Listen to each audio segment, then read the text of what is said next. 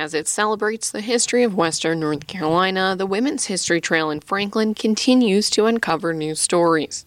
Mary Polanski, one of the co leaders of the Women's History Trail in Franklin, sits at a picnic table along the Little Tennessee River. August is upon us here at the Little Tennessee River in East Franklin, and we're in the park by the river. And the mound is near us, and the beautiful land surrounding the river is uh, summery looking, and it's a little breezy out. Polanski says she can imagine Naha Rebecca Morris working on her 640 acres here in the 1800s. Summertime, I, I think about them harvesting corn and squash, and they had apples, kind of things that we see still going on in Macon County.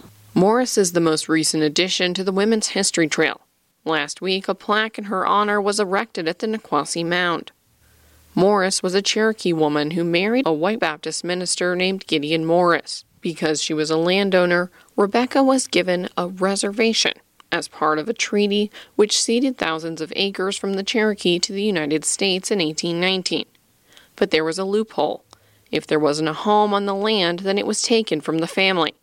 So General Thomas Love ordered the Morris home burnt. Immediately reverted, and they moved uptown in Franklin. But Rebecca sued the federal government and Gideon backed her, and he had that ability to go into the court system, but they stood the course for that. They won $3,000 from the courts, a big sum at the time, and remained prominent members of the region.